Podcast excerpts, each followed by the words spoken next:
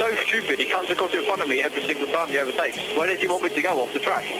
Stop talking to me in the braking zone! I guess when they told Marc Márquez to go out there and break an arm, I don't think they meant it literally. Welcome back to Motorsport one oh one.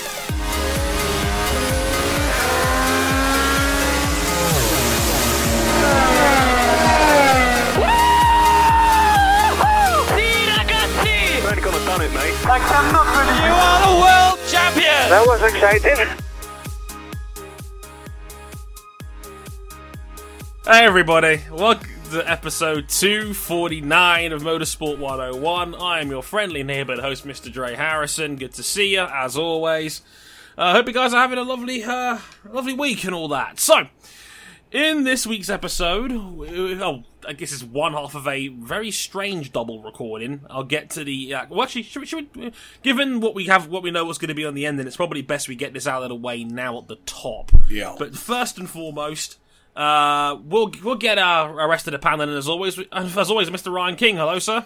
Yep, glad to be here. Uh, glad that I got here without having to break my arm. That is a solid requirement and prerequisite uh, to be on the show this week, certainly. I, I, I cannot complain with this logic at all.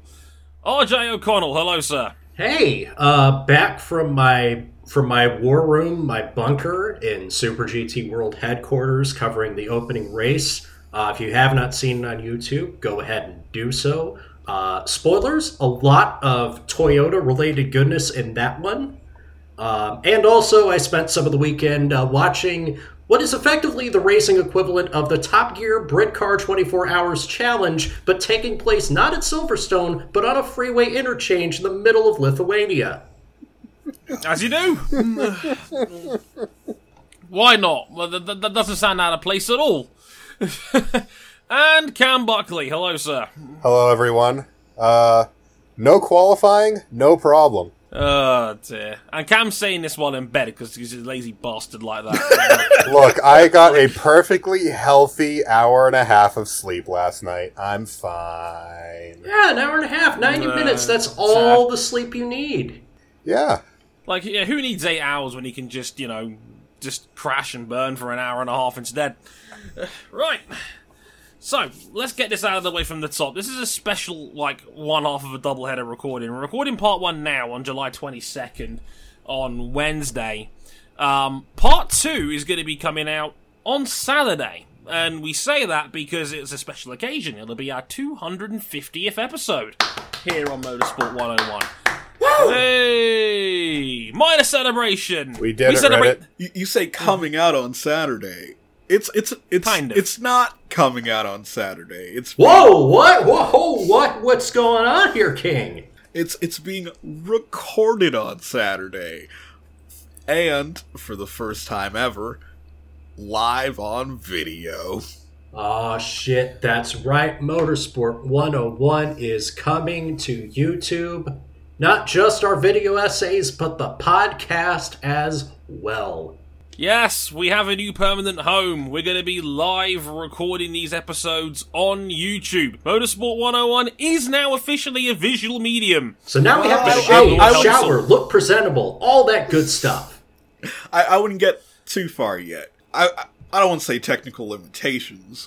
We we haven't gotten absolutely everything set up yet. So yeah, still a work in progress. Yeah, still it's it's in, it's in beta. Uh Fire the cannons! Uh, so, do it! So basically, if you uh, come to the recording on Saturday, you pretty much are going to see a bit into the sausage maker about how the show's made after two hundred fifty episodes. Nobody want, a, a par- I would say nobody wants to know how the sausage is made, but looking at our uh, panel of uh, patrons who are uh, watching and listening as we're recording this, I think there is very much interest in how this sausage is made. Uh, first of all, could we please not borrow my old Dre Brief clips from, like, twenty seventeen, please? It's a very painful time. It was a painful time for me in my video-making life. But, uh, yes, you're absolutely right. Um, it is in beta. We're still working out some kinks. But in theory, we have something that resembling a visual medium for the podcast now. Yeah, we're, we're very close. We're we're we're yeah. not the people who are like, ah, early access, when we're clearly not even close to releasing it. Yeah, we we are, as as Cam alluded to earlier, we're pre-alpha. but um, but uh, we it is in the pipeline. It is our first proper live run on Saturday, and that'll be episode two hundred fifty's recording. Obviously, it will still take a little bit longer to um, edit, chop down, all that good stuff, get it out there via the usual mediums. But it will eventually, we hope, be a permanent way of recording podcasts going forward. Motorsport one oh one is a service. We would absolutely never do that to y'all. Not like never. B M W well, is doing with fucking heated seats in their cars. Fuck B M W. Indeed. All my homies hate B M W. And by extension, we hate Tesla too. Yeah, well, well uh, so we we are now officially becoming a live service, literally and figuratively. So we'll be recording these visual mediums the same way we did before on Discord right now. So if you're a ten dollar Patreon backer in the future, you'll get an unlisted link to a YouTube recording where we record these episodes, literally, once again, live before they go out. Yeah. Hey, advertising line. And it makes kind it of. easier cause, because it's an unlisted link. All you have to do is be on Patreon. So maybe if you're Discord-averse, you could still come to the recordings live. And as well, uh, it'll be available once we get out of beta and we get all the kinks ironed out. Uh, you'll be able to listen to the show after the fact on YouTube, which is insane. In full. Yeah, it just makes everything a little bit easier for us uh, in the long run, in the sense of... It's, it cuts out some of the back end, because, I mean, all of us work full-time jobs on this show, so it's obviously yeah. not not the most ideal juggling all of that. Um, I'm back into making videos as well as working a full-time job, so it's it's a lot it's a lot of pressure, and uh, YouTube takes a lot of the back end out for us. Hopefully, this also means we can get videos we can get videos out a little bit quicker, more podcast highlights, as well as the full recordings of episodes on our YouTube channel as an archive for everybody to listen to, which is always a plus, which will most likely time and release whenever we, whenever they come out to, with everybody else. Um, and like I said, it, hopefully we'll get these episodes out a little bit faster, because we have acknowledged that sometimes it is a little bit time delayed. It does take a little bit of time to put these together, and sometimes we're a week behind. It happens. Sorry. Uh, and it's not your fault, R J. It happens. We're busy people. It happens. So hopefully this takes a lot of the back end out of that, makes us a little bit more efficient, and it's more ways you can listen to us. And what's not to love about that? And you can watch us, which, to be honest, we uh, we might need some eye candy on the show. Um, I'm letting the side down here. Like I like like R J's got great hair. King's got the porn stash back. Cam's in bed. Like I, I I haven't got anything to bring to the table here besides football jerseys. It's the shirts. Yeah. It's the shirts. As seen on Fast Talkers. Uh, as seen on Fast Talkers. So what are we uh, talking damn. about today? Indeed. So on, on top of that, we'll be talking everything that wasn't Formula One last week, basically. So that'll be the true season opener for MotoGP, which gets the main event slot this week. Um, Marc Márquez staging a ridiculous comeback and then changing the entire course of the season in one fell accident. Or two, depending on how you want to look at it. Maybe. Um, according to news uh, today. Maybe, maybe not. Yeah, we have to we'll cover see. not only this accident, but how his prognosis has evolved after high-siding it into the gravel. Yeesh. Of, of the literally so, of, of the literally several hours after his operation, uh, we'll also talk about Fabio Quartararo and, his, and the very under under the table first career victory for the young Frenchman, the first French Grand Prix winner in the top flight for over twenty years. Uh, you, you could just tell King is already singing La Marseillaise with his microphone muted, just in case. Um, all of that. Um, again, Dovi back on the podium. Like the Pramac's looking competitive. K T M looking fast as all hell. Um, and much, much more. As well as supporting Axe Moto two. Valentino Rossi's half-brother wins. Again, we've never heard that one before. Um, as well as Moto three. And uh, another win for a, a, a certain young Spaniard. And MotoGP in B T Sport in the studio back in... in East London, very disappointed that the Wee McPhee was yeeted into a gravel trap. What a shame.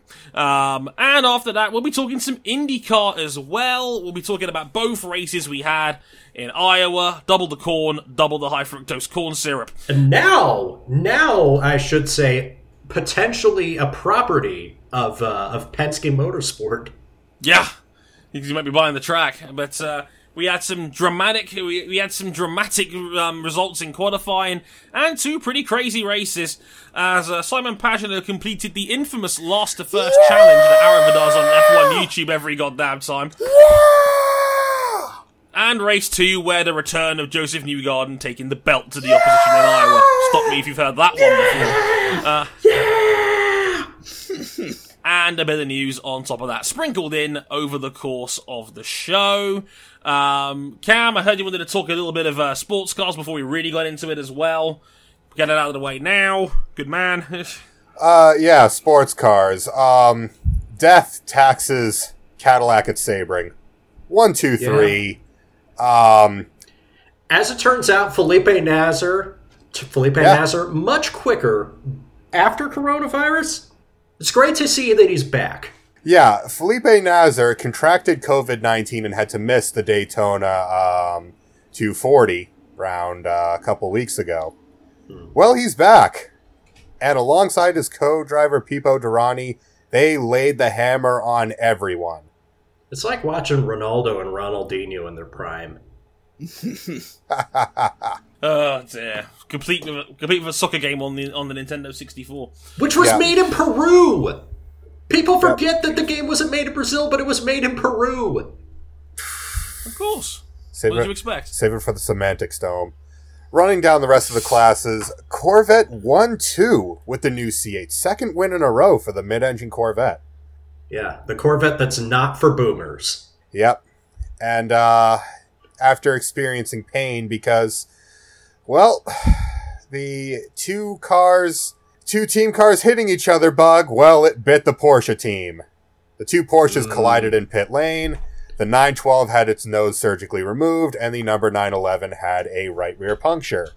Bet you weren't happy about that. I was the new Will Smith meme. Pain. Oh, oh Lord. Just oh, pain. Man. So, so, you're say, so you're saying the Porsches got into an entanglement? If we weren't recording, I'd take you right now. uh, Lexus won G T Daytona, and now news has come out that Acura and Penske are going to mutually part ways because Acura wants more cars, Penske wants an exclusive program, Penske may be skipping next season to go partner with Porsche the year after next, which means Elio's got to find something to do besides get pulled over by police. Very good. And unfortunately, as it so often does with uh, with IMSA, B O P kind of reared its ugly head. Um, this was not much of a race after the two Porsches hit each other. Peak B O P-ness. Yeah, peak B O P-ness, as um, as a wise man once said. Now, uh, yeah. I just, is that, that B O P-ness? Oh, oh, or yeah. is... Oh, oh, God. Oh, God. Dre! Dre! Sorry. Sorry. That's my bad. I picked up on uh, I picked up on that as I said B O P-ness out loud. Like, yeah. Oh, that's supposed to say penis in the middle yes. of it. You this you guys walked into that. No, like, this, is guys, a, this, this is a this years-old joke. Fault. This is no, a years-old joke. I thought it was like B O P-ness, like sweetness, like, you know. Yeah, that yeah, no, that is what it's supposed to be. It just happens to sound a certain way. The, this is this this is on you, Gon. This is this has got nothing to do with me. No, no, it's, like, it's completely you, on you. Bullshit. yeah. Um. The pace between the cars is relatively close, although the Mazdas were a little off in qualifying after just slaughtering the field at Daytona. Hmm. But the pace wasn't the problem. The pace the The issue was fuel consumption, where the Cadillacs could go just full bore, one hundred percent attack, and still be able to do the race on three stops. The Acuras had to fuel save and had to do four stops anyways. Number seven Acura had a turbo problem very early in the race, which took them out of competition anyways. Second right. engine issue in a row for that team. And right, the Mazdas, because when you think uh, when you think uh, uh, fuel economy, especially in the road car segment, you think, right, Cadillac clearly has an advantage over Honda. Yeah, yeah. Clearly, the five and a half liter pushrod V eight is the most fuel efficient solution. Long really live is. the L S. Long live the L S. And the Mazdas, they tried the three-stop with extreme fuel saving and actually ran out of fuel on the last lap, forfeiting a third and fourth place to the number five Cadillac, taking the last spot on the podium, with King's eternal boy, Sebastian Bourdais, stealing the podium over the line. Yeah. Oh, man, that was it was a crazy finish to watch. Crazy finish, not much of a race. IMSA, get your shit together. I don't know if anything's as crazy as anything that we saw watching the Orem one thousand six kilometers in Lithuania. Well, well uh, look, King. that is just uh, that is just Porsche notching up another entry on the belt as the greatest endurance racing brand. Yeah, for those of you Forget who've Le never Mans. watched it, this is a one thousand kilometer endurance race that literally takes place on a highway interchange. Yes, there is a place. pit lane and a separate fuel stop that is literally just a fuel surface station off to the yep. side of the road. Yeah, it takes place uh, outside of Palanga, Lithuania, uh, a Baltic Sea beach town. Uh, but instead of getting scenic views of resorts or, or you know, the waterfront, we get a highway interchange, and it is... This is uh, one of the sketchiest tracks you'll ever see. For, for, like, most people who, like, whether you're dealing with, like, the British motorways or, like, the autoroutes in France or the autobahns or the American interstate, like, these highways aren't built for the same speeds. They're clearly lower speed. It's clearly a lower speed interchange. Uh... Look at this and, circuit. For those of you who are watching along, look at this circuit. It is, and it only has, what, two, like, it only has two left-hand corners. It is, it is it, a very just, every corner is a right-hand corner. It's really just long, fast, straights, and right. No, this is just the, uh, this is the alternate layout of Special Stage Route seven from Gran Turismo five. This is what they oh, were no. planning with the F one Miami Grand Prix, where you literally have a part of the track going on one lane of the interstate, and then it's a hairpin curve the other lane on roads that are only meant to be taken at eighty clicks per hour. Yeah, which is like exactly why, just exactly why it's a perfect racetrack to drive uh, Porsche nine eleven G T three Cup cars on. Yeah, right. and they ha- and the track has two chicanes at the end of the straight, so people don't take the corners too quickly. This is a shit show. Someone brought a modified a Lada sedan. And when you think of yep. Lada, you think of these really dumpy twenty-five-year-old looking sedans.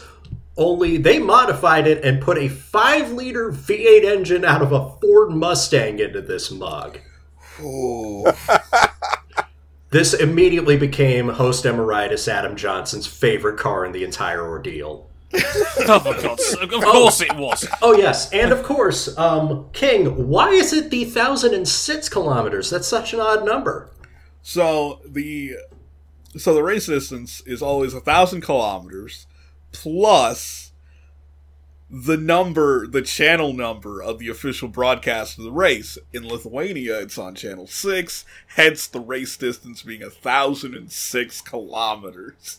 That's, that has to be one of the most random lap rules in all of motorsport. I love it, and I feel like there is an opportunity for Motorsport one oh one to become the official radio broadcaster of this event to make it the Palanga one thousand one hundred one kilometers. The oh, man, longest I... Palanga one thousand kilometers of all time. Anybody well, want to take a trip to the beachside in Lithuania? Oh, man. Are we sure, going to watch Are we going to watch Circle K Porsche win by fourteen laps again? The reason oh. why it won by that many laps is because they had a former F one prospect of Ralph Aaron driving the car and just laying the hammer on the field. Yeah, and I mean, the field was laying the hammer on itself, let's be honest. Yeah, this, this is this not is a like... very professional group of drivers, shall we say, and we love it for that.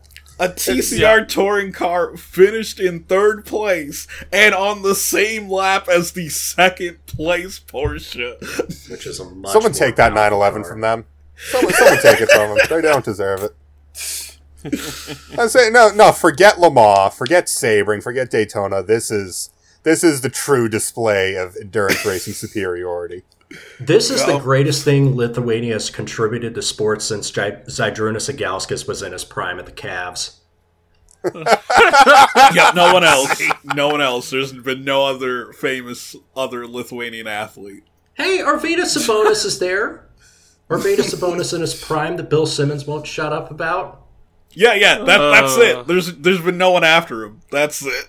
Just those two. Also, um, just rounding off this recap of endurance racing, although this was kind of a sprint, if you haven't watched the Super G T race, Toyota Supras One, two, three, four, and five in the top category. Ryo Hirakawa and Nick Cassidy winning for Toyota Gazoo Racing Team Keeper Toms. It was a Toms one two. Saitama Toyopet Green Brave, a team that is staffed entirely by service mechanics, with their own right. Toyota Supra winning in G T three hundred for Hiroki Yoshida and Kota Kawai. Great story. Kawai making his sports car debut, wins on his first time out. Yoshida, a man who just a few years ago was the pace car driver in Super G T in between jobs, picking up the first win in a race he actually drove. Uh, again, it's on YouTube. You know where to find it. It's much better produced than anything we saw last year, and it's very much worth your time watching. By a fucking mile. One more note as well. Janetta gone. Um, Janetta is gone. You want Dre? You want me to give you the quote from Janetta uh, C E O Lawrence Tomlinson about why he's pulling go out? Go for it. Um, because he said, uh, "I like to do things that make me happy and make me money. And right now, racing in the F I A World Endurance Championship does neither."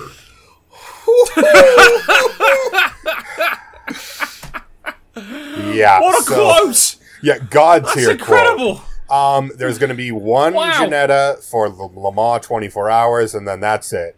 Thus leaving yeah. for the rest of the year, two Toyotas, one Rebellion, and then at Le Mans, add, it, add in one Janetta and the Bicolors. And then after that, once uh, Hypercar is inevitably delayed because of coronavirus, well, what do they do now? Do they, they just make L P two have... the new top class? Well, look, if if Hypercar is delayed... There's going to be no Rebellions, there's going to be no Janettas, and there's going to be the Bicollas at like two or three races. So for most of next year, it'll just be the two Toyotas, lapping alone. I think okay. they should just dust off some of the older models and uh, sell them to some privateers. No, Por- Porsche should just clean up the nine nineteen, drag it out of the museum, and go for it. Say, do you think we could drive the, the privateer Porsche nine nineteen hybrid? I think we're fit enough, right? I mean, we've got iRacing experience to some degree. No. like, like, no hope. Wow. No. No, no, I'm thinking we put no. a fuel I'm thinking we put a fuel flow limiter on the Caddy D P I, put a big turbocharger on it, and bring it homologate it as an L M P one. See what happens. Come on, no. come on, Wayne. Come on, Wayne. Look, we'll I give the L S. All... We'll give the L S its first overall win at Le Mans. I think you lot are all speaking out of hope. We L S swapped the A C O. It's more reliable. You lot have all lost your minds. I swear to God. Right, I'm taking care of the housekeeping before Cam comes out with more crazy shit. Um, right, you, please, you could find us youtube.com forward slash Motorsport one oh one. You want to go over there. Trust me on this. More on that at the end of the show. Facebook.com forward slash Motorsport one oh one. Twitter and Motorsport underscore one oh one. And if you'd like to follow us personally, you can at Harrison one oh one H D, at R J O'Connell, at Ryan Eric King, and at C Buckley nine one seven. Uh, and if you really, really like us, you can back us financially on Patreon, patreon.com forward slash motorsport101. five dollars gets you early access to all of our shows. Uh, ten dollars will get you into the supporters club of our Discord server and access to be able to listen to these shows live as they're being recorded. See, I've got to separate them now. Mm. Um, all of that and details and much more on our website, motorsport one oh one dot com. Right, after this quick musical interlude, we'll talk about MotoGP and, well, Marc Márquez, but not for the reasons you'd expect.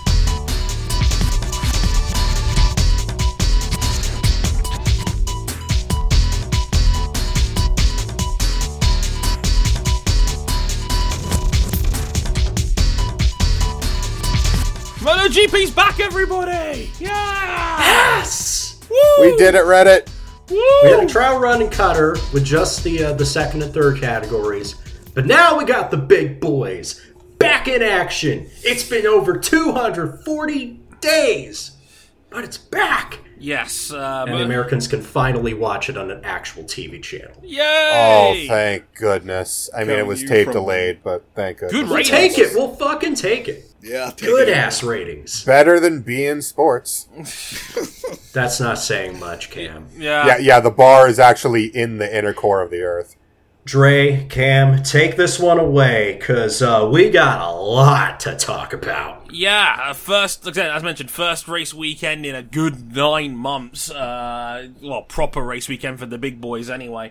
Um, Haref, again, the first of two races we'll have at Haref. We're back again this weekend for round two in the, what I like to call the regional nickname Grand Prix version. Uh, as you do, it's, it's becoming a trend in, in, in motorsport this year. Um... Qualifying, and we had, yet again, like, honestly, in MotoGP, it's kind of funny now, like, there are three dudes that are faster than everybody else over a single lap, and it's clearly Marc Márquez, Fabio Quartararo, and Maverick Viñales, and I think it's now something like twenty-two consecutive races where one of those three have been on pole position um, for a Grand Prix. Fabio Quartararo broke the all-time lap record of one thirty-six point seven oh five um, to take pole position by a whisker over um, Viñales second and Marc Márquez third. Márquez was on course for a lap record, but then lost two tenths in the final sector. It was a weird sort of session where you could actually run two laps on, you know, you could actually run two laps on the track if you looked after your tyres well enough. So it was often the second lap where the gains would come through, but uh, Márquez dropped off like a cliff in the final sector. But uh, fast forward to the race itself. This was interesting. We had quite... We had like a leading group of seven or eight dudes at the start, where we had um, Maverick take the whole shot. We had Fabio up there. We had Marc up there. We had Dovi. We had... Frankie Morbidelli was up there. Pol Espargaró was up there. And, like, we had just about everybody from all walks of motorcycle not named Suzuki um, on there. And what made it... We should mention why. Yes, because there, there were two already uh, did not starts going into this race weekend. Alex Rins um, had a whopper of a crash in qualifying on the very fast turn ten eleven complex at the back of the circuit. Um, thrown off the bike into the gravel, um, dislocated his shoulder, um, basically. Dislocated and broke. Yeah, dislocated. It was and, also fractured. And broken. Fractures, yeah, he's apparently already feeling a lot better because he's a bike rider, therefore he has the regenerative abilities of Wolverine. More on that later. Um, but, uh, yeah, Rins, uh, sadly, was, was declared unfit, had to go um, to the hospital and get that operated on. Um, hopefully he'll be back for Brno in a couple of weeks' time. But uh, that was one. The second major D N S was Cal Crutchlow. Remember this, this becomes important later, a Honda yeeting him off into uh, into the gravel as well, um, mild concussion symptoms and a broken scaphoid, which is about as bad a bone break as you can get as a bike rider these days. Oh, um, they're already talking that Crutchlow might come back this weekend. Um, it's touch and go, but they'll see uh, what they can do with Cal and see if he's able to ride this weekend for the second Haref race. But yeah, as a result of those casualties, both of those guys did not make the grid. Um, that was unfortunate. And then to make matters even worse for Suzuki, Joan Mir binned it three laps in. Uh, so Suzuki with a double donut for the weekend, unfortunately. Um, all that, uh, all that preseason promise yeah, right out the window first weekend. Yeah. Uh, Again, remember this, this becomes important later, but the way the calendar is going, mistakes are going to be heavily punished the way this season and the way this calendar is going to play out. Yeah, it reminds me it reminds me of what Christian Horner said about Formula One, where in Formula One, they're, they're saying that they have to treat every race like it's a cup final. Mm. And this very much felt that way when we had, you know, two big D N Ss before the race had even started, and of course... We've actually been under a rock for the ne- for the last three days. You know what? You know what's about what's about to happen, basically. Now we get to about f- six or seven laps in. Marc Márquez has just taken the lead. He's overtaken Fabio. Um, not Fabio. Sorry, he's overtaken Maverick Viñales, taken the early lead. Yeah. Three corners later, Big near miss. Um, it's the long sweeping left-hander between turns three and four. Um, big wobble. Marquez somehow saves it by going into the gravel trap, keeps it upright, is able to keep it going, um, but he falls to sixteenth place um, due to the uh, gravel excursion, shall we say. Um, falls back so far he's even behind his brother. Uh, there's a joke there somewhere. Um, so we're thinking, okay, Eesh. you know, Marquez is going to be in recovery mode. We'll see what he can get. Uh, meanwhile, Fabio Quartararo takes the lead of the race from the front from Maverick. He was running a soft, soft um, tyre strategy. It was a bit of a gamble. He'd gone softer than everybody else. Didn't really work out in the end. Um, still a decent... That front tyre was melting like a twenty thirteen Pirelli. Yeah, dude, I'm surprised he even held on to a podium place, given how much he was struggling before we even got to the halfway point. Yeah, he was he was limping round for a good chunk of that race, but still brought home a, I think he'll happily take a second, given the context of uh, the race he had had around him. But Fabio was looking pretty comfortable at the front of the field. Meanwhile, further back, Marc Marquez was taking chunks out of the field. Um, he it, was... He was passing bikes with reckless abandon. Yeah, uh, he he passed Aleix Espargaró before he ended. Like, actually, he passed Valentino Rossi. Valentino Rossi actually got out of the way. I have never, in twenty years, he looked, Valentino. He looked over his shoulder. He looked over his shoulder and said, "I don't want this smoke." No, no, I've I've seen Rossi race for twenty years. I have never seen him get out of the way for a rider in the middle of a race. Um, I've never seen that. Petrux uh, was dispatched. Johan Zarco, his brother. Nobody nobody could defend against Marquez for more than two corners. Yeah. Even if uh, even if he'd pass them and then get repassed, he would just cut back around them. Yeah. He was cutting three or four, sometimes five-tenths out of the entire field at will. Yeah, he was he was going faster than Quartararo, the race leader. He cut through the, the, the middle pack, Petrux, uh, Nakagami, Miguel Oliveira, um, Francisco Bagnaia, who was just dropping off the lead group. Um, then I saw, by the time he got to that point, I think Morbidelli was at the back of the front group by then. There's eight laps to, there's like, there's like twelve laps to go, and he's three and a half seconds behind that leading group. He takes that group apart in five laps, gets to the back of that train, yeah. passes Morbidelli, passes Pol Espargaró, passes Jack Miller, even though Miller was Miller was the only one that really put up any sort of real resistance um, for a couple of corners, because he's jackass. What did you expect? Um, he passes Dovi for what would then be third place, and he's bearing down on Maverick Viñales until he he's running in second place. He clipped the white paint. He clipped the paint on the exit of turn three. He goes into a hellacious high side, flings him into the gravel. There's no saving this one, and this time Marquez comes up limp and hurt. Um, yep. Um, when he went into the gravel, he he gets launched into the gravel. The bike chases him, and arm arm meets tire. Yeah, and uh, this to- I, I, Marquez immediately looks at his wrist, and that's when you know it was a bad one. And We, we've often, like, been in awe of Marquez, like, somehow being made of rubber. This time, it looked bad. He was carted off on a stretcher um, and taken straight to um, straight to the medical center. Um, that kind of overshadowed the finish, really, because by that point, Quartararo was just breaking away from, from the second pack, and, uh, yeah, Quartararo would go on to win the race very comfortably, then by a good four and a half seconds from Maverick. Um, but everybody was waiting for news on Marquez, everybody was speculating, then we got the official medical diagnosis, broken humerus. Yep. I don't find this humorous. Yeah. Not not but, very humorous at all. Um, so you know what I find wild is how uh, Marquez's prognosis evolved yeah. from immediately gonna... after the diagnosis to like now as we're recording this, because when we first heard about this, this was like, that's it.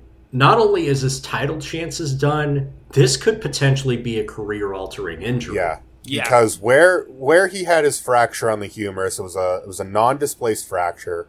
Three quarters of the way up the humerus is where the radial nerve fits into a groove on your humerus, and if you sever that, If there is damage to that, in, in the context of the MotoGP rider, that is kind of what helps you, you know, open and close the throttle, which is a little important on a motorcycle. Just a touch, Just yeah. Because, like, if you sever that nerve, you not only, like, you straight up lose feeling. Like, you, you can't feel the resistance. And, yeah. uh... You're never the prob- same again. Yeah, you're never the same. You're not going to be able to put as much force down on with with that with that arm anymore. Yeah. It's like an N F L quarterback uh, blowing out their shoulder. It's like a basketball player who thrives off of athleticism rupturing their Achilles. Yeah, yeah, like you'll you'll have a normal life, but like you can't. You can't use it at one hundred percent. Yeah, it's, yeah. It's, and especially with Marquez, who's, you know, his party trick is his front-end feel on the motorcycle. Yeah, it's it's it's a lot like Matteo Pasini, who has no feeling in his wrist, so he has to he has to basically operate the brake and the throttle with his other good hand when he was riding a Moto two bike um, last season and whatnot. He's he's made that that's been a, a, a critical part of his career, is that he had an accident one time and he lost the feeling in his right hand. Um, that was the thing.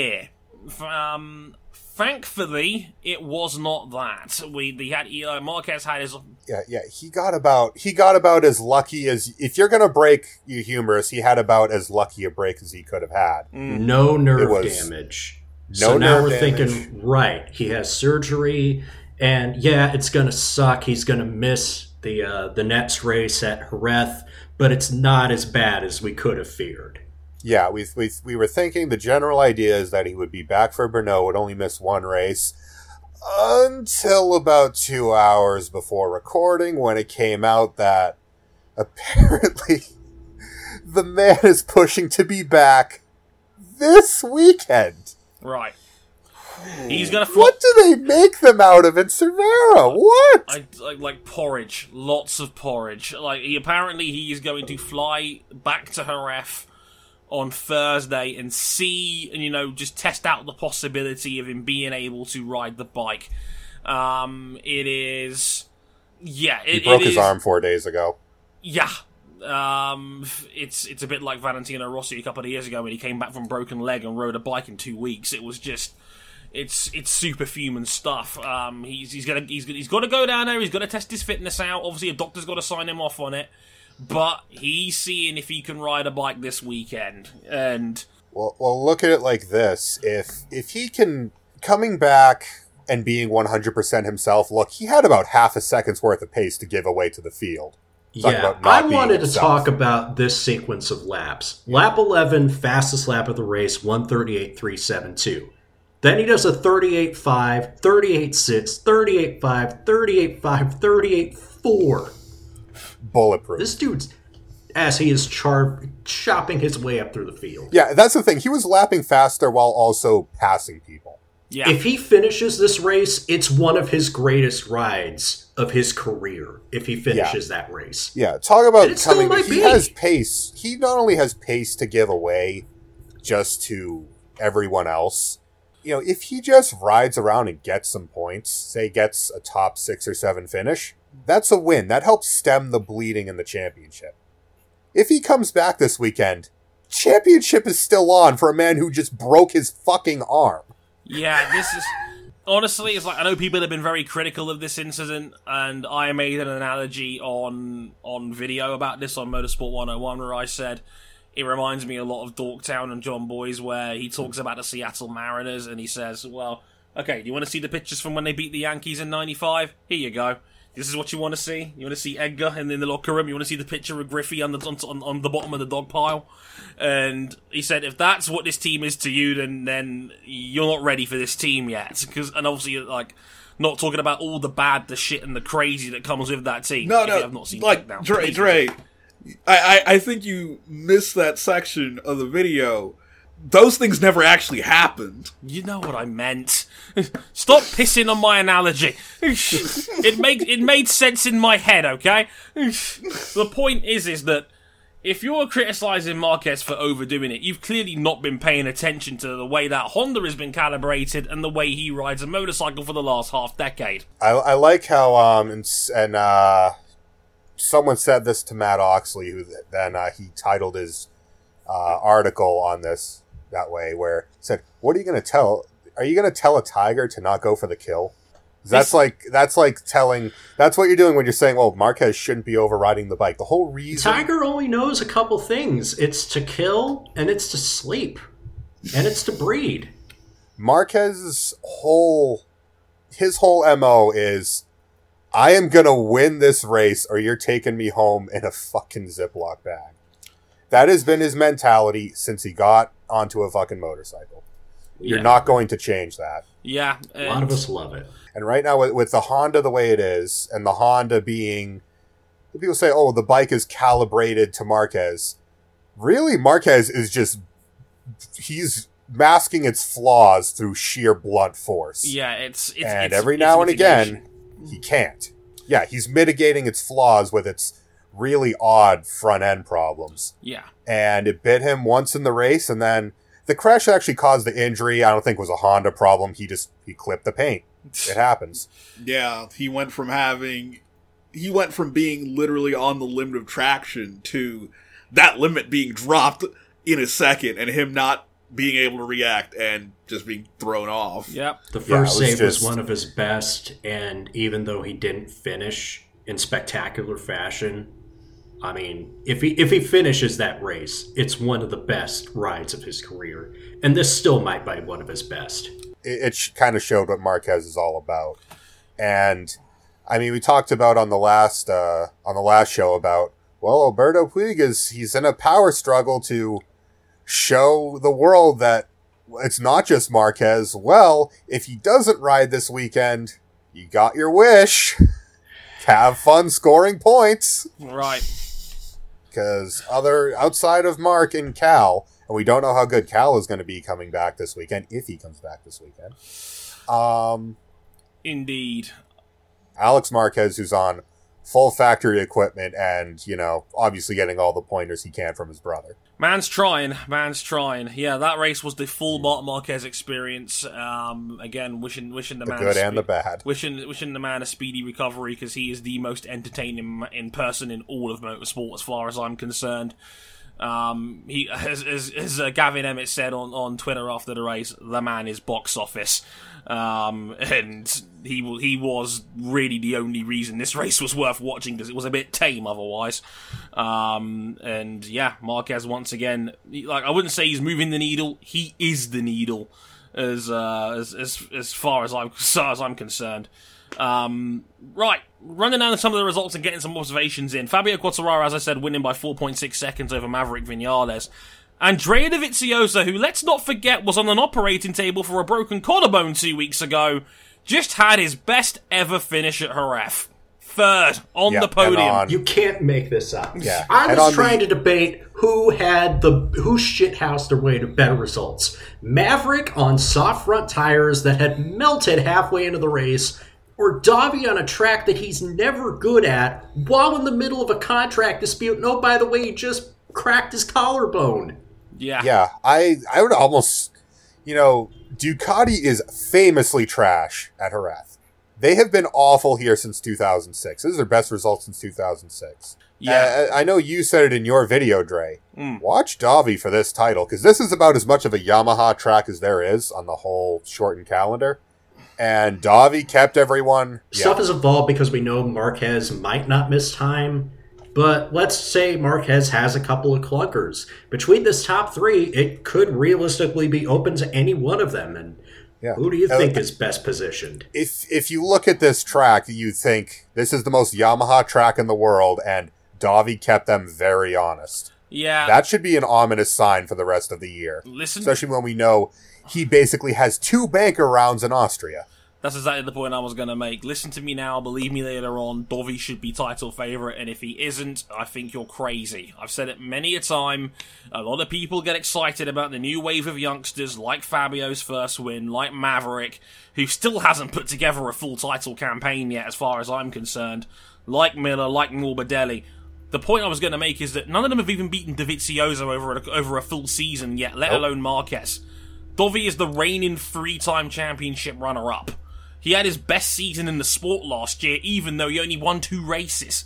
He put together more points than, than any season he'd had prior. Like, Dovi is the favourite, and I don't care what anyone says to me. Like, um, two rounds of... Yeah, especially over, you know, the shortened format. It plays into Dovi's hands. It plays into people who can be consistent and finish well consistently.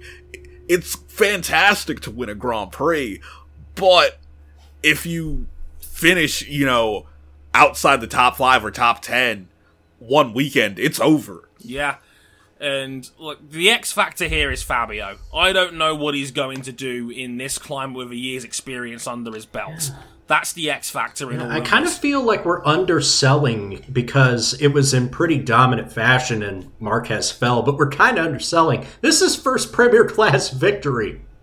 Indeed. Yeah, like and and the first... Yeah, it's, that's the thing, the whole the whole Marquez situation overshadowed it, but yeah, Fabio put in a great race. Yeah. First yeah. Premier Class victory for a French rider since Regis Laconi in nineteen ninety-nine in Valencia, who was a playable character in MotoGP, released in two thousand by Namco on the PlayStation two.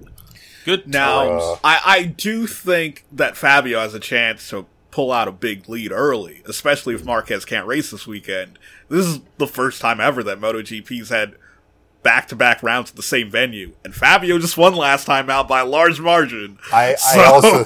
The thing is, I, I think that Viñales is not going to make the soft, soft tire mistake again. No, he won't. Because Ma- uh, Viñales was very, very fast, and then he wasn't. Yeah, because th- that's the thing yeah. with Maverick. If Maverick gets a clean run, his race pace is outstanding. It's he's one of the few guys that can give Marquez a run if he gets his race put together right. A lot has to happen, but... That's if, kind of the problem. Yeah, that's that is the issue. If, if, if but if Viñales gets it dialed in, he's very, very hard to beat. Um, he's one of the few guys that could genuinely beat Marquez on pace alone. Um, he might be the only man in the field that can really that could reasonably do it. We saw it last year at Assen and at Sepang. He broke Marquez and won.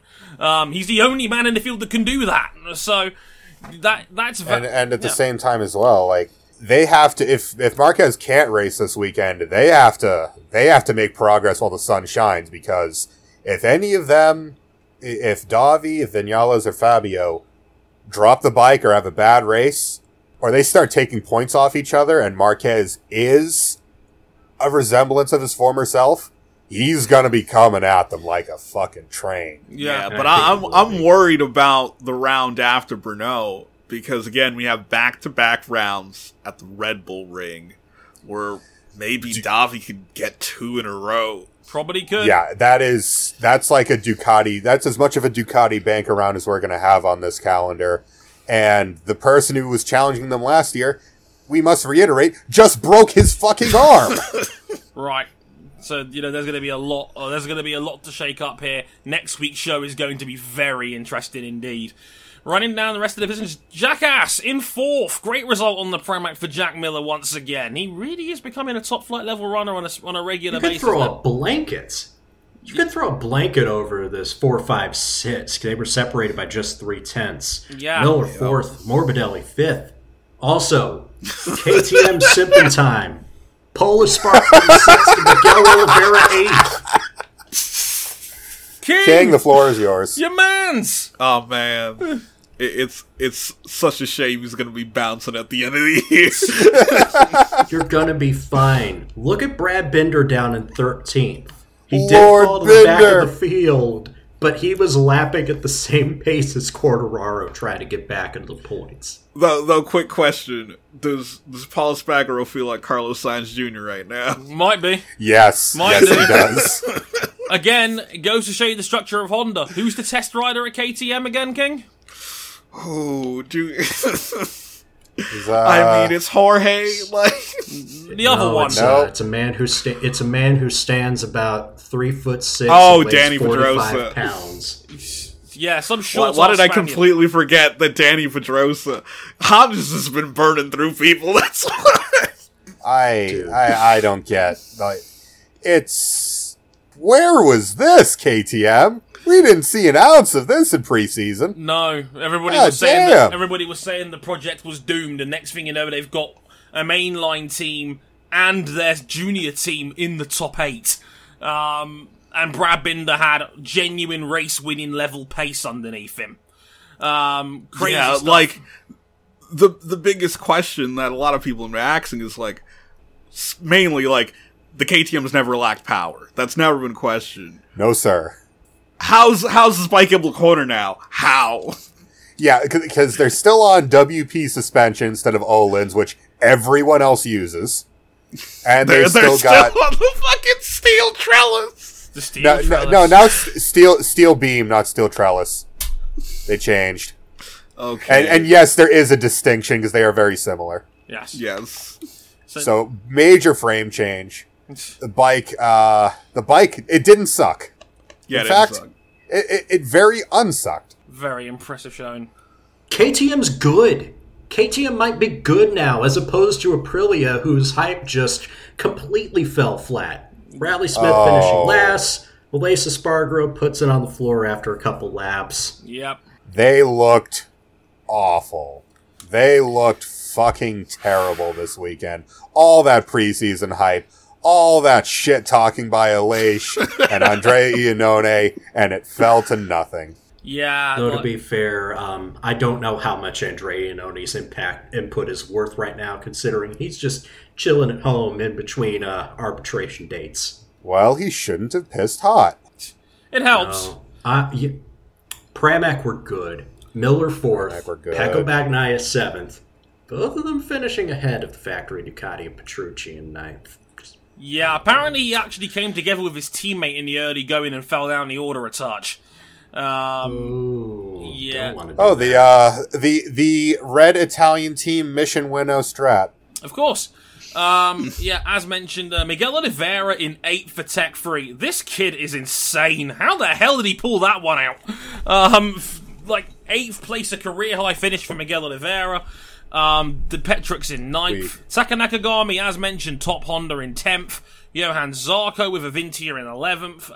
Uh, the other Marquez, Alex, in twelfth. Brad Binder in thirteenth. Again, a lot more impressive than the thirteenth makes out. Tito Rabat in fourteenth place. And Bradley Smith, the last of the finishers, in fifteenth. Five non-finishers, the aforementioned Marquez. Iker Lecuona, who sadly chucked it up the river with uh, six laps to go. Rossi, who suffered a mechanical failure and had to park it with seven laps left. Um, Aleix Espargaró and Joan Mir, who both binned it early on. Um, again, Marquez brought the entertainment. That's what you're here for. Go find the highlights on YouTube and thank me later.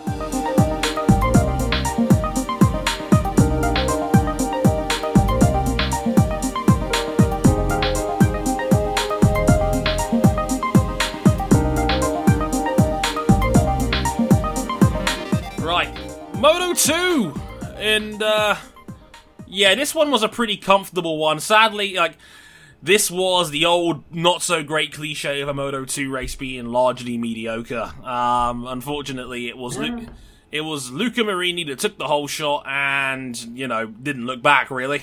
Um, yeah, he came under a bit... Lu- Luca Marini, isn't that, uh, isn't that Valentino Rossi's half-brother? Stop it! Stop Wait, it! Luca Marini is Valentino Rossi's half-brother? They never mention it, ever. I mean... yeah, I missed this race, and apparently, um, from what I'd heard as we were talking about this, did I did I miss a whole lot? No. You didn't miss much. Um, the only big shocker was Jorge Navarro not making it past the first lap. Um, he Ooh, was... Yeah, uh, that looks bad. He was nudged off in a turn two bottleneck on the opening lap and uh, was, was taken out by Marco Bezzecchi, uh, unfortunately. Um... So, yeah, that was what. And, and Jorge Navarro was Bookie's favourite going into the season, uh, which is a bit of a minor shock there where that's concerned. Uh, Bez wouldn't make it either. He binned it on his own, I think, from. I think while he was running third or something like that um, in the middle period. I think it was lap eighty or lap six, he binned it, unfortunately. So, that was a. So, that, I, I guess if the racing gods wanted to give out some karmic justice, uh, there you go. But uh, Luca Marini came under a little bit of pressure from Tetsuya Nagashima. Um, but uh, Nagashima could never really get close enough to mount a full attack. Marini would win comfortably by one point two seconds over Nagashima. Jorge Martin, who qualified on pole and would end up in third, just didn't quite have the race pace on the Kalex this time round. He had a bit, of, a little bit of pressure from Sam Lowe's in fourth, who, again, shout out to the new Moto two graphics, who have the first letter of the first name and then the first three of the second name. So Sam, so Sam's name, as you can probably guess if you've worked out in your head, wasn't particularly nice looking on the uh, timing tower. Slow. Oh dear. Uh, Sam Lowe's was fourth. Aaron Canet, whose body is now an entire tattoo. I have to mention this because I don't know if anybody saw this during the off-season. Aaron Canet had his helmet design tattooed on him. And I mean, like, all of him. Google it if you haven't got a chance already. It's kind of crazy. Aaron Canet in fifth. Great ride for him. Afi Siren. Remember him? The fish is up there in sixth. Truly a fish yes. out of water. Um, Remy Gardner in seventh. Lorenzo Baldassari eighth. Enea Bastianini ninth. Xavi Vierge tenth for the Petronas team. Stefano Manzi eleventh. Hector Garzo twelfth. One of the big title contenders, Augusto Fernandez, down in thirteenth in his first, his second race for Marc V D S, struggled out there again. Nicolo Buliga fourteenth and Simone Corsi rounding off the points in fifteenth. For those on the American hype train, Joe Roberts down in P seventeen. Uh, oh. Yeah. If it, make, if it makes you feel any better, British interest, that is. Jake Dixon, had to do a double long lap penalty for jumping the start, so that was fun. Um, he would, he would finish in eighteenth, unfortunately, as Dana Porter in nineteenth, the, the last year's Moto three champion. Uh, seven D N Fs, as mentioned, Jorge Navarro, uh, Somikat Chantra, Bo Ben Schneider fell, Marco Bezzecchi fell on his own, Marcel Schrotter had it parked in the wall, Fabio Di Giantonio crashing out was a bit of a bummer as well. Um, Thomas Luthi binned it with three laps to go, the gatekeeper falling over, and uh, Marcos Ramirez, who crashed on the final lap. How unfortunate um, for him. So yeah, uh, a comfortable win for the half-brother um, on that one. Um, oof, Moto three, and well, let's just say it was extremely Moto three. Uh, now, this race I was awake to watch, and good decision on my part. Yes, we, we've mentioned it many a time on this show. Moto three is a punch-up where a race eventually breaks out in the last two laps, and this was no exception. The minor case of the top nine coming over the line before a second had elapsed. As you do. As you do. Um, and uh, again, it, it was it was passes, elbows out, all sorts. It, we get to the final lap. We get to the final corner, and the, it's four wide going into the final corner between Albert Arenas, um, Darren Binder, John McPhee, and Ayagura, who had snuck into the lead group on the final lap, hoping nobody would notice. Dude, yeah. This was wild. Um, Arenas was third starting the final lap, and I want to say he was third going into the final he corner was, he was. of this he, race. He was third going in. He's on the outside. You're thinking, well, he hasn't got a hope in hell um, here. So what happens is Ayagura goes for the big lunge for the win, alongside Tony Arbolino. Neither of them get there. Arbolino, like, gives Binder the shoulder, and and then Binder puts it in the gravel. He nudges McPhee, who also goes into the gravel, and McPhee gets launched off the bike. Um, oh, and, like, honestly, if you, if you see B T Sports Twitter, there is a hilarious reaction gif of Susie Perry and Neil Hodgson in a socially distant studio reacting, and I think Hodgson... Um, may have uttered some expletives off camera when he sees McPhee's bike hit the gravel in the most B T Sports imaginable finish. Um, to be fair, McPhee didn't deserve that. He probably did deserve a spot on the podium. He was just unlucky, really, just a racing incident. He, like, it was, it was, it was like a freeway. You know those machines that, you know, those balls in the ball bearings where one comes out one end and the other one comes through? That's kind of what this was. Yeah. Um, somebody had to get... Somebody got nudged, and unfortunately, the one, the one, the one that got nudged on the outside was McPhee, and he couldn't keep it together. Uh, he would, he did not make the flag, unfortunately. And Albert Arenas won by a nose. Um, third going into the final corner, wins it going over the line, and a genius last corner up and under over Ayagura in second, who beat Arbolino over the line by two hundredths of a second for a podium spot. Andrea Mino, remember him, in fourth. Celestino Vietti, who led a good chunk of the race, he was in fifth. Uh, Raul Fernandez in P six. Gabby Rodrigo seventh. Atsuki Suzuki eighth, who was on the pole, it was on the pole position. Niccolo Antonelli in ninth. Jao Messia tenth. Um, as I mentioned, everybody up to ninth. zero point nine between them going over the line. Crazy stuff. Uh, Jao Messia tenth. Ayumu Sasaki eleventh. Nepa thirteenth. Romano Fanati thirteenth. Get your jokes in here. As Alonso Lopez fourteenth. and uh, That's very on brand. And uh, Jeremy Alcoba rounding off the points in fifteenth. Uh, again, absolute madness. Big, some big news D N Fs. John McPhee, as mentioned, crashing on the final lap. Um, Kaito Toba crashed in the middle of the race. Darren Binder was up there, but he was a casualty towards the end. He would finish in eighteenth place. And Sergio, not the goal for Garcia. We mentioned him. He had to start from the back. Um, he would come through into into like he was in the leading group. Then he had to take a long lap penalty for a track limits. Just missed the points. Yeah, yeah. Just, then he had to take a long lap. Yeah, track limits warning. Uh, and then he, he, he like, they, rule of thumb, they give you three warnings on track limits. If you go over it a fourth time, it's a long lap penalty. And uh, Garcia was the victim of that. Go watch the Moto three race. As usual, it was carnage. Um, and finally, Moto E, the first race of the weekend. The World Cup is back for season two. New tyres, they're all going to be going a lot faster. It was a six-lap race um, um, at uh, the Circuit de Angel Nieto in Haref, of course. And it was a beat 'em down by Eric Granado, who would win by just over three seconds in the end. Honestly, I love that on social media, the best, the Granado saying the best part of his win was after the race when he was able to celebrate, and he said, "I didn't know I could wheelie a two hundred eighty kilo motorcycle." As you do. Yeesh. That's like the size of a freaking Harley-Davidson cruiser. Yeah, like, yeah. They're almost twice as heavy as a MotoGP prototype at this point. They're about one hundred fifty-six. And an a electric motor e-bike is about two eighty. Um, it's like the size of a Honda Goldwing. Yeah, it's it's, it's a big boy, very chunky. No, you see those uh, you see those stunt videos on YouTube of someone just out here wheeling a Goldwing like that. Yeah, pretty much. Uh, the reigning World Cup winner Matteo Ferrari was second over the line over our slide job man himself, Dominic Agata, who's in the class this year, in third. Lucas Tilevic fourth. Matteo Cassini in fifth. Jordi Torres is here, everybody. He jumped over from World Superbikes at the last minute. Hey! Spanish Elvis has arrived. Uh-huh. Uh, he was in sixth. Alejandro Medina seventh. Xavier Simeon eighth. Josh Hook ninth. Mike Demeglio tenth. Nicky Tulli eleventh. Tommaso Macron twelfth. Niccolo Canapa thirteenth. Xavi Cardenas fourteenth. Maria Herrera gets a point in fifteenth ahead of Jakob Kornfile, who's taken uh, Bradley Smith's spot in the interim, while he obviously fills in for Aprilia for at least the next couple of rounds. And Alex De Angelis was the last of the finishers in seventeenth, who jumped the start. Um, whoops. Um, so uh, that was fun.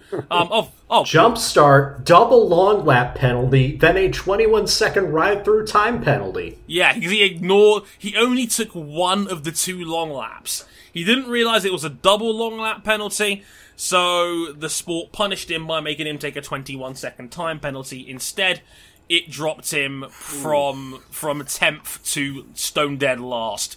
Bad luck, son. Oh dear. Uh, so yeah, a very dramatic weekend of action at Jerez. Certainly one to keep an eye on. We'll be back once again for the second edition this weekend. Will Marc Marquez race? We'll have to wait and see. Also, we didn't realise this. Um, a bit of a little, a little bit of breaking news has come through from racefans dot net. Looks like Nürburgring is going to be on the twenty twenty F one calendar.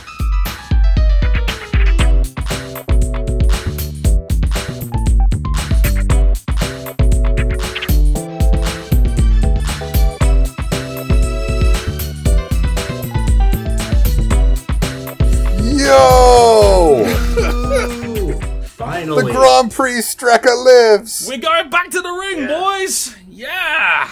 I love it! Now, if Codemasters could just... If Codemasters could just add it to the game, goddamn. Yeah, they've got it... They've they've already got it modeled. Surely they can. Right, but apparently they're not adding any of the new tracks via D L C, so that's a bloody disappointment. Yeah. Um, yeah. Codemasters, genius at play. Yeah, it's looking like they'll announce it in the next couple of days. It looks like they're going to be adding Portimao and Imola as well as a triple header in October. I read so that, somewhere that... that they were thinking of adding Sepang. Sepang has been rumoured no. as well. Oh boy, like, so we're going to have three Italian rounds for three rounds of Italian Ferrari disappointment. Our Ferrari therapy is on the net show. Yeah, considering that they're doing three races in October, I it seems highly unlikely that they're going to go out east to Asia. I was going to say, isn't that like monsoon season out there as well? Like, I don't think you want that as bad as you think. But uh, yeah, there is rumors about. Oh, no, we'll just get more. Uh, we'll get more clips of Kimmy eating ice cream. Oh, goody! Lord. That hasn't been milked to death in the last decade. Um, but uh, yeah, looking like Portimao, Imola, um, and the Nürburgring in October. So that should be fun. Well, at least two of the three rounds. Not anyway. The Nordschleife. No, no Discord. Bad right. Discord. Behave yourselves. Right. oh. I'm looking over as we're recording this. Uh, Vic's uh, sweating this Brentford game. Everybody gangsta until the car bottoms out in the carousel. He's sweating the Brentford game. I'm sweating the United game that's one all with like eight minutes to go in in the, in the Champions League fight, and it's all just going to suck. Um, so and I've just resigned myself to the fact that Atlanta United's not good anymore. Oh, good. It's we don't talk football on this show anymore. Everybody just it's everybody's just miserable. Sod that, right? After this quick music, come back, Jose. Come back, Joseph. After this Keep Music interlude, we'll be back and we'll talk about double the corn, double the fun, IndyCar in Iowa.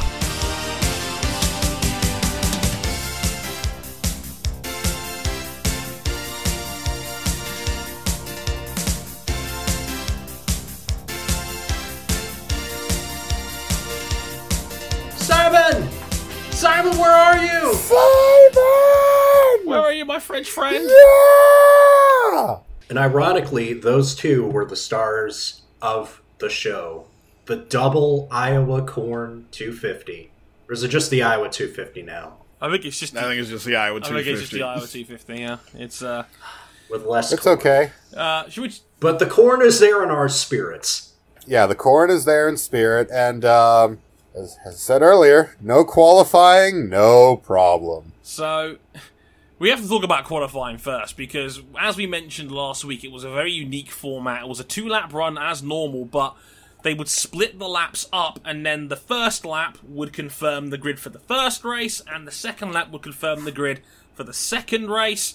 And it was all going pretty bog standard until, oh my god, Connor Daly's on pole for race one! Ah! For a time, he was like three mile per hour clear of the field. Everybody was like, "Oh my god, what's happening here?" Um, let's it, let's Carlin? give you a rundown. Uh, Connor Daly drives for uh, the Carlin team, which is now in their third year of IndyCar, and famously had three of their four prepared cars miss the Indianapolis five hundred last year. Mm-hmm. And all of a sudden, get this man a full-time drive. Their preparation helped contribute to. Uh... To the McLaren meltdown and the Sunset Orange Cock Award. Yeah. But now Connor Daly's here. He needs a full-time ride. Great performance. Piggybacks to Trevor Carlin and warm embraces all round. We saw Katie Hargett in the paddock there filming it as Daly's confirmed he was on pole for race one. And everybody at the Carlin team went nuts. Uh, like Carlin's first pole since coming into the series. Awesome result. Daly's first career pole position in IndyCar. Just fun times and awesomeness all round for everybody. Everybody loved it. Um, Joseph Newgarden was on pole for race two. More on that later. Um, Cam, the floor is yours. This is your moment. Talk about race one. You know you want to. Ah, race one. Well, Penske Pretty didn't throw sure. this one away. I can't believe it. They ended their Kobe Bryant tribute of throwing races straight into the trash. It was a bit eventful, though. Uh, we lost one Penske car early on. Yeah, that that was kind of the trigger to uh, save Pagenaud's race. So, well, you did mention, in qualifying, Pagenaud had a fuel system problem. Mm-hmm. No laps, started dead last for both races. lap one, and he just starts to pass cars with reckless abandon. He is going on the low side, through the middle, through the top, cutting through the field. While at the front, Daly was able to hold off Newgarden for a few laps, but eventually Newgarden's speed was just too much. Well, I forget, I think it was on lap eighty-one. We get some pit stops, and oh no, finger trouble. Again? Will Power's team did not get the left front wheel on correctly. The wheel came off. Wall. I have him down as uh, retiring on one forty-two. one forty-two. So I could just be completely wrong and misremembering, yeah. And that's fine. It was halfway through the race. Uh, Will Power is already out, and you're thinking, right, what could possibly happen next to compound this, right? Oh, God, no. Oh, that's a. That, I'm flying through the air. This is not good. Yeah, a, a big collision between Rinus V K and Colton Herta. Um, I, the aero screen had its first unfortunate test. Um, big, two and one. Yeah, big, two tests in one. Indeed, a big incident. Herta goes flying, you know, front nose towards the catch fence. Thankfully, everybody okay. Um, test passed with flying colours, boys. Um, nice work. Um, obviously you never want to have an accident. Yeah, because not only, uh, yeah, not only did Herta's car, because he skimmed the top of V K's aero screen, a piece of wing came down very nearly on a, was it Ericsson's car? I think it was, yeah, yeah. The Husky chocolate car, yeah. Yeah, it came down right on the aero screen. Oof. Lucky, so, lucky escape on that one, but yeah, thankfully everybody okay. Yep, this promoted Pagano and Dixon and a select few others to the front of the pack. Thus engages the most polite bar fight ever, where they're having to save fuel, they're on dead tires while others are getting to pit and put on fresh rubber, and Pagano and Dixon engage in twenty laps of slow hot lapping, where they're running very far off the pace, trying to save fuel, but cutting perfect laps. As perfect and they, they got to deal with traffic. And they got to deal with traffic, which for the most part was faster than them because they were on the fresh rubber. Mm. Pagano holds Dixon off for the last to first challenge. Yeah! He's done it again. Pagano recovers from a horrific qualifying session and somehow wins from the back. He started twenty-third on the grid out of twenty-three, and he wins it by half a second over Dixon. Because, of course...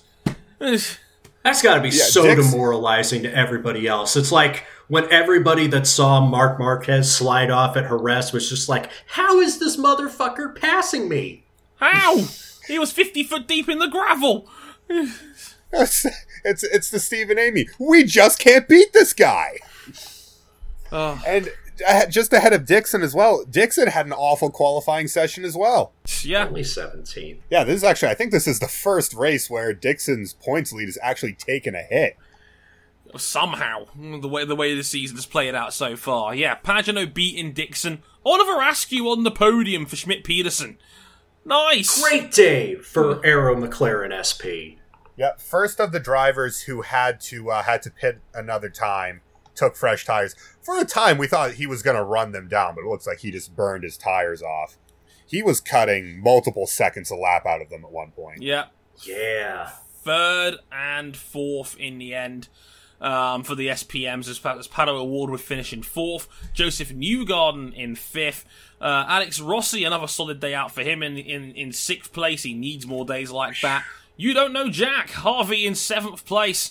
Connor Daly couldn't quite convert pole to win, but I think he'll take happily take an eighth place in the grand scheme of things. Marcus Ericsson, ninth. Amazingly, he was the last of the dudes on the lead lap. Takuma Sato, tenth. Alex Palou, eleventh. Graham Rahal, twelfth. Santucci, thirteenth. King Felix in fourteenth. Uh, Oval Master Ed Carpenter is back in fifteenth.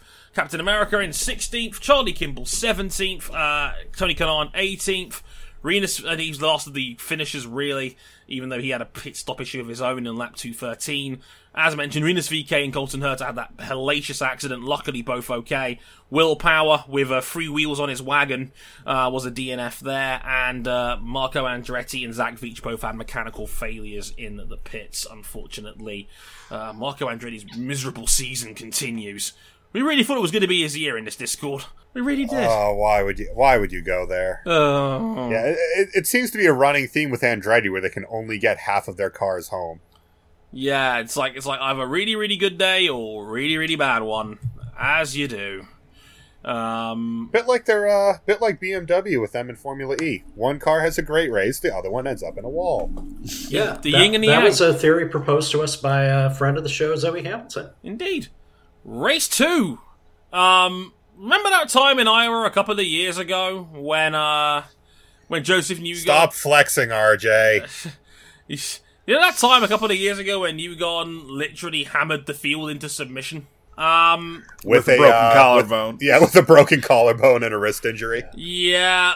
Guys, he got the belt out again. Um, no collarbone problems this time, but that's okay. I'll take two hundred fourteen laps led on a pole-to-win victory in a Penske one two finish.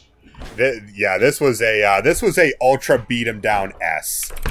Indeed. Uh, Ultra! From Joseph Newgarden, it was a colossal beating, led two hundred fourteen out of two hundred fifty, didn't really have a challenger. He, he, Will Power was the only man that was in the same postcode, really, um, and he could only settle for second, which, hey, given the way se- well, given the way Will Power's season has played out, um, second is like a divine miracle at the moment. Um, because, boy, he's uh, not having the best of times out there in the championship. But he's clawing his way back up the field. You'll see in a minute. Graham Rahal grabs the lead for a handful of laps. Um, thirteen of them, to be precise. Uh, but still finished on the podium. Good drive from, from Graham uh, in the R L L car. Pagano not again. Quite a, not quite a, a last to first. Last to fourth, and very nearly made it a Penske one two three. Rear tires fell off near... Uh, near the end of the race, so he couldn't quite make it happen, but talk about comeback. Make it stop. He's just too good at this. Like, really.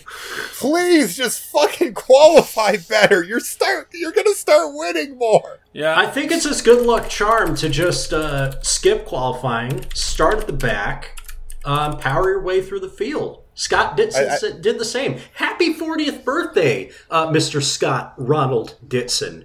Scott Dixon, ageless. Scott Dixon, still fifth, still ageless, still racking up the big boy results. Oliver Askew in sixth. Again, a real good Iowa weekend for Askew, indeed. You don't know Jack? No, seriously. He really is actually good now. Like, holy crap. Seventh again for Harvey. The, that, that, that Shank-Andretti partnership is doing wonders right now. They are in contention, like, every race this season that we've watched. Like, it is insane. Um, you can make a legitimate argument that he should have a couple podiums by now. Yeah, because I have uh, the IndyCar series have like their three takeaways of each weekend uh, outside some of like the main storylines. And one of them is that Harvey is finally getting the finishes that his pace deserves. The others are that Marcus Ericsson uh, has five straight top ten finishes and is putting together a good run. And of course, Arrow McLaren S P had a great weekend. Uh, Pato O'Ward would have been in a shop and fighting for the win uh, in race two until uh, until his last pit stop, and then the team realized that one of the wheels wasn't on tight. Uh, as you do. So instead, he's tr- a lap down in twelfth when he could have been contending to snatch the win away from Joseph.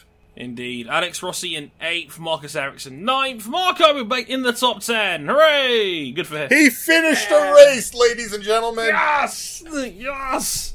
Tony Kanaan eleventh, Panama got a daily thirteenth, Alex Palou fourteenth, King Felix fifteenth, Charlie Kimball sixteenth, Renus V K seventeenth, Santucci eighteenth, Colton Herta nineteenth, Zach Veach twentieth. God, Veach is having a miserable time um, lately. Whew, my word. Um, you, man needs a little help in that Andretti down there. Uh, Takuma Sato in twenty-first, and unfortunately contact would, would, with, with the wall would put Ryan Hunter-Reay and Ed Carpenter out early, uh, unfortunately. Laps one seventy-eight and one twelve respectively. Championship standings, and yeah, it, like un- un- Dixon came out of this weekend relatively unscathed, which is, you know, yeah. Uh, Pagano Pagano did a little damage, but it's a dent. Yeah, it's a dent. It's not much more. Yeah, It's considering how Pagano likes to start his seasons, which is to say he starts his season about two months after the season actually starts, I'll take it. Yeah, it's, uh, whew, gotcha. Uh, yeah, fifty-nine point lead for Dixon. He has two forty-four. Um, Pagano has one ninety-five. Joseph Newgarden one ninety-one in third. Oh, look at Newgarden creeping back up the board again. Pato Award is still fourth yeah. overall on one sixty-two. What a season he's having. Pato Award is having a great year. Great year. Like, S P M is... Is, has S P M finally found its top tier runner? I wonder. Like, and, and, and I think and, they may have found two. And, like, uh, yeah, obviously it sucks that James Hinchcliffe is not part of the team for really shitty reasons. It's a shame that Robert Wickens is not part of this team for really shitty reasons. But incredibly shitty. They've reasons. got they've got they've got some two good drivers Worth in their noting, place. Um, Worth noting, I believe, uh, is this the weekend that Wickens was actually on site giving them advice? I believe it was. Great to see. Great to see. You, you'll. There's only one. You love to see it. Uh, Willpower in fifth, hanging on in there on one forty-two. He's ahead of Graham Rahal on countback. Colton Herter on one forty in seventh. Marcus Ericsson eighth on one thirty-seven. Uh, King Felix in ninth on one twenty. And Alex Rossi rounding off the top ten on one eighteen. Scott Dixon has him outscored two to one. Who would have thought? But Alexander Rossi is back in the top ten. Yeah, which seemed almost inconceivable after the first handful of races. Yeah, it's it's it's kind of crazy how it swings on a dime in IndyCar very very quickly, um, because of the fifty point scoring system and whatnot. But uh, yeah, good to see you, Alex Rossi, back in the top ten where he belongs, really. But uh, yeah, the damage might already be done in terms of a title push this season. We'll have to wait and see how that plays out. Any other news you want us to get through before we get to the end segment? Yeah, because I know uh, the... the next IndyCar race is uh, August ninth, so we actually got a little bit of a break. Two oh, and off. We also know two weeks off, then we're at Mid-Ohio, and then we start ramping up for the one hundred fourth Indianapolis five hundred, which is going to have less spectators than we originally anticipated a couple weeks ago. Woo! Yes. Yep. Instead have. of uh, instead of fifty percent capacity, like what we were thinking was going to happen, kind instead of there's going to be kind of dread. Well, not kind of dreading, absolutely dreading, considering the uh, current state of the United States uh, and uh-huh. the COVID nineteen pandemic. But they lowered the attendance cap to twenty-five percent of I M S's capacity, and they ended the the Indianapolis, uh, the Indiana. Uh, T V blackout. It took them way too long to figure that shit out, but I'm yeah. glad they're doing it. Yeah, uh, good to see. Good to see. Although eighty-seven and a half thousand as a max capacity still makes it the biggest mass gathering since the pandemic began. Um, with, that's a that's with, an N F L stadium worth of people. Yeah, out of, out of context, out of context. Recently, both the New York Jets and the New York Giants announced that this N F L season, when and if it begins, won't have any fans attend any N F L game at MetLife Stadium, wow. which has a capacity of eighty-two thousand five hundred people. That's a lot though, of money. To be fair, um, though to be fair, there's not much incentive to go to the Jets games, and if things start going the way of the Washington Redacteds, uh, they may have less incentives. yeah. Oh dear. So yeah, that's still set to be the biggest large, biggest mass gathering since the pandemic began. Masks will be mandatory. Yep. I think the I think the track is drawing up a full. I think it said eighty-seven page health document. Eighty-eight. Oh, eighty-eight. Mm. Eighty-eight pages. Yeah. Doing it for Dale Junior Yes. And Doug Bowles. Doug Bowles has already been vocal. Masks are mandatory. If you don't, they will remove you. Wow. Good. Good.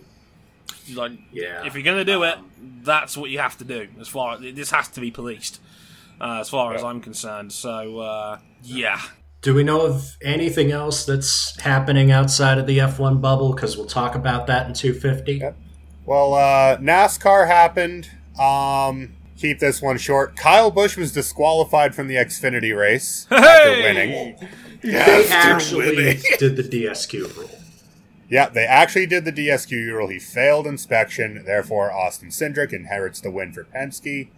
A hell of a weekend for Penske. Um, Scotty McLaughlin won the first Supercars race in Sydney. Uh, I'm drawing a blank on who won the second race. Yeah, let me look that up drum right roll. now. Drum rolling. I, I, I checked it like ten minutes ago, and now I don't remember. So says a lot about the state of the weekend when it was that things, forgettable yeah. from ten minutes ago.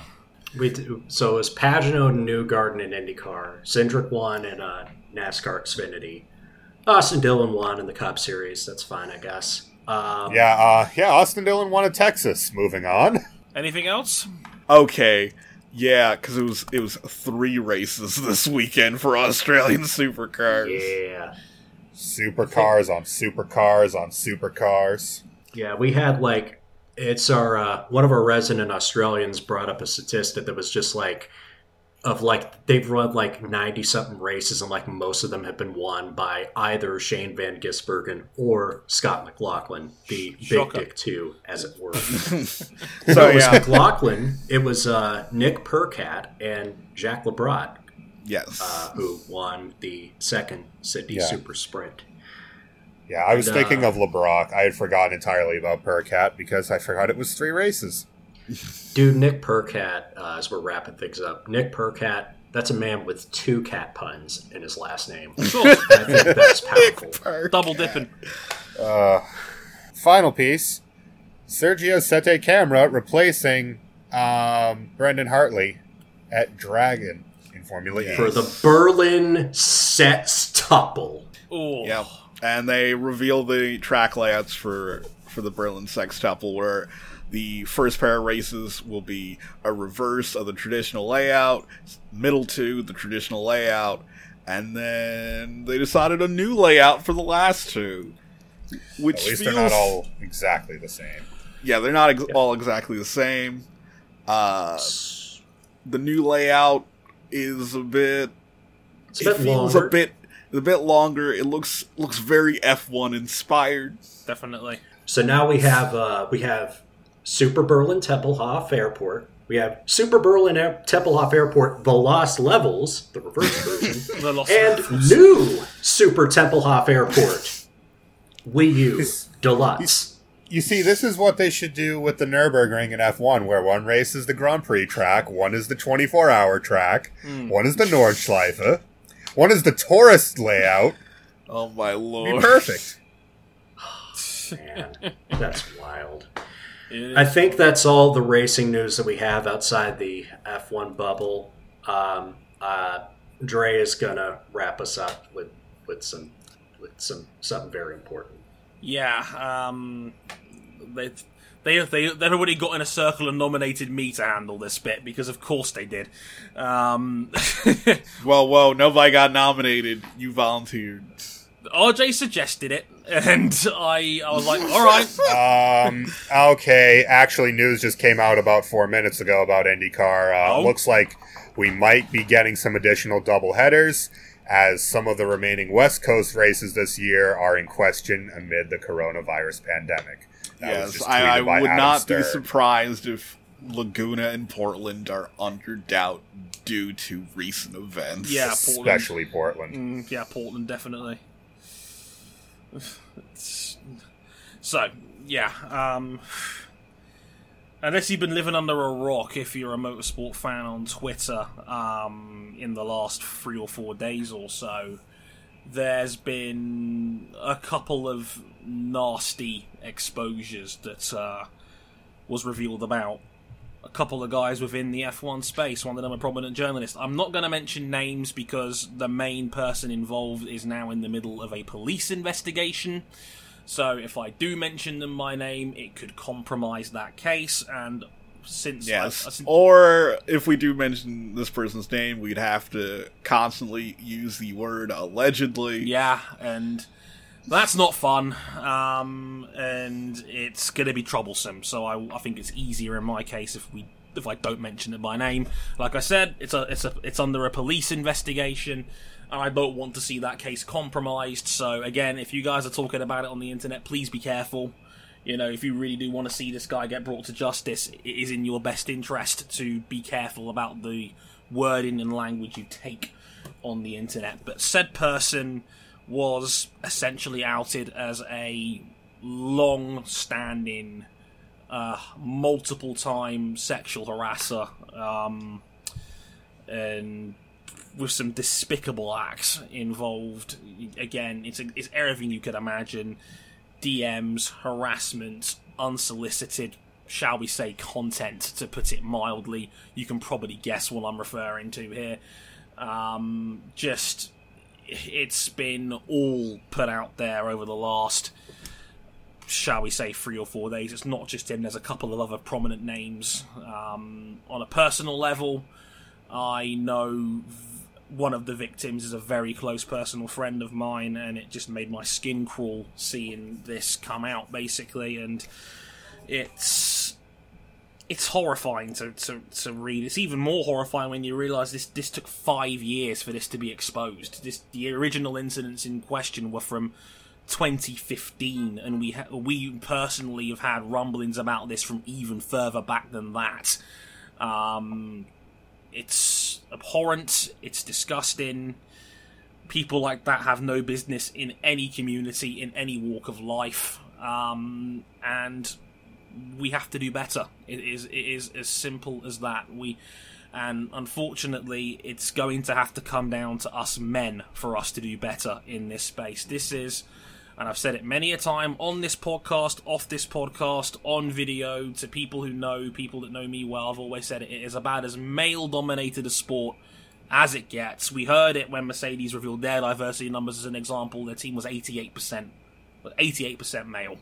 Kind of says it all. Um, when the team representing the, the Formula One at the highest level has a makeup where nine in every ten are men, uh, nine to nine in every ten are men, and unfortunately, this is a this is a man problem, and it's horrible and unfair for women that have been victims of this to take the brunt and try to figure out ways of solving this. It's going to come down to us, and we have to do better. Uh, we have to do so much better. No one should feel like they should be uncomfortable talking about or being in an environment that makes them uncomfortable, especially when it's over something they love, like this sport. And it's it's disgusting, and things have got to change. And if it takes... And, you know, it should be normal. It should be normal to out and warn people of disgusting creeps like them that have done this.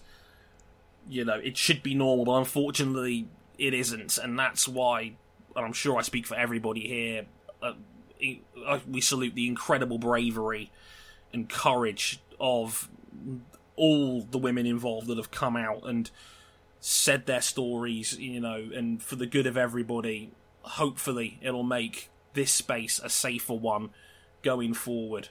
Please, please stop harassing people on the internet. We like, I, I cannot stress this enough. Like we had, we, I can't believe I'm talking about this. Like I said, it was four months after the Erica, like three, four weeks after the Erica North incident we had as well, and that was disgusting enough. And we've had another major outing like this. Like only, you know, only weeks later. And now we're seeing more incidents like gatekeeping come into play as well, which is just so stupid. Like, honestly, like, we're out here trying to...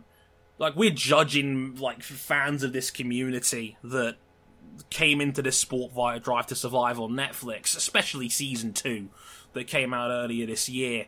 And we're judging them for it. We're testing them on their knowledge, like something like we're in school playgrounds again, like where you hear, "Oh, you're not really an Arsenal fan. Go name five of their players." And and it's, and it's just like, guys, we can Google this shit. You know, like, everyone, everyone at some point was a new fan. Look, I've said it before. Formula One, one of the biggest crises it's going to face in the next ten, twenty years is going to be paywalls. Well, the sport gets put behind more and more paywalls. We've already seen it in the U K, China, France. It's going to be Germany very soon as well. That's the trend of where this is going. Where the hell are you going to get new fans from? Like, when you've got to... Or, there's, there's already a gate wall in terms of money in many countries to enjoy this sport. Let alone, Like, we should be praying at the at the altar of Drive to Survive for opening the sport up to so many more people. The amount of stories I've told from people that have watched this show and have become a fan of the sport is awesome. It's undoubtedly yeah. great. I've had people in real yeah. life. I've had my boss at work come up to me and say, Dre, I know you're an F one man. I watched Drive to Survive on Netflix. And it's like, yeah, awesome. What did you think of it? You know, who, who did you like? Who did you... Did you like the stories? Did you like the cars? Like, what did you like about it? And that's awesome. I love being able to talk about this sport when it's not on a podcast, because we are not a football. We are not a cricket. We're not that popular in, in comparison to other mainstream sports. And this is in the U K that has a bigger F one fan base than most countries do. Uh, King and according to Formula One themselves, like, the sports sports fans skew a whole lot older, where mm. F one themselves last year said that only fourteen percent of people who watch F- Formula One are under twenty-five, and wow. uh, from twenty-five to thirty-four, that's that's thirty percent, and the average fan is forty years old. forty. So they're probably already married and got a wife and kids. It's crazy.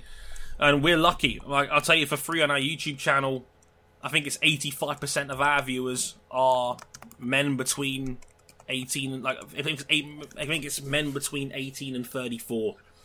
Um, so the next generation is coming, but the last thing we should be doing as an audience is gatekeeping and putting people off either by putting a barrier up by saying, "Oh, you got to know this, this, and this," rather than look. Any reason to be into this sport is a valid one. I don't care who it is or what the reason is. We should all be embraced and accepted, not to be made uncomfortable. And for fuck's sake, men, stop harassing women in their D Ms and in private. It's not hard, okay? Seriously. It's the easiest goddamn part of being a fan of this sport, and yet we still find ways to trip over ourselves. Please. Like... Don't be a dick, as Adam Hills has always said on numerous times. This is not hard, honestly. Please, please, please, normalise outing predators. Support the victims. Believe them. This is a very important thing, because sadly a lot of people don't. And check check your own behaviour. Check your friends' behaviour. Check your peers' behaviour. Because if we can cut this off at the pass... it'll stop a lot of the unfortunate, bigger and nastier incidents from potentially happening. It comes down to us as men. We have to do better. Thanks for listening. I've been Andre Harrison. They've been R J O'Connell, Ryan King, and Cam Buckley. See you next week for episode two fifty. Sayonara.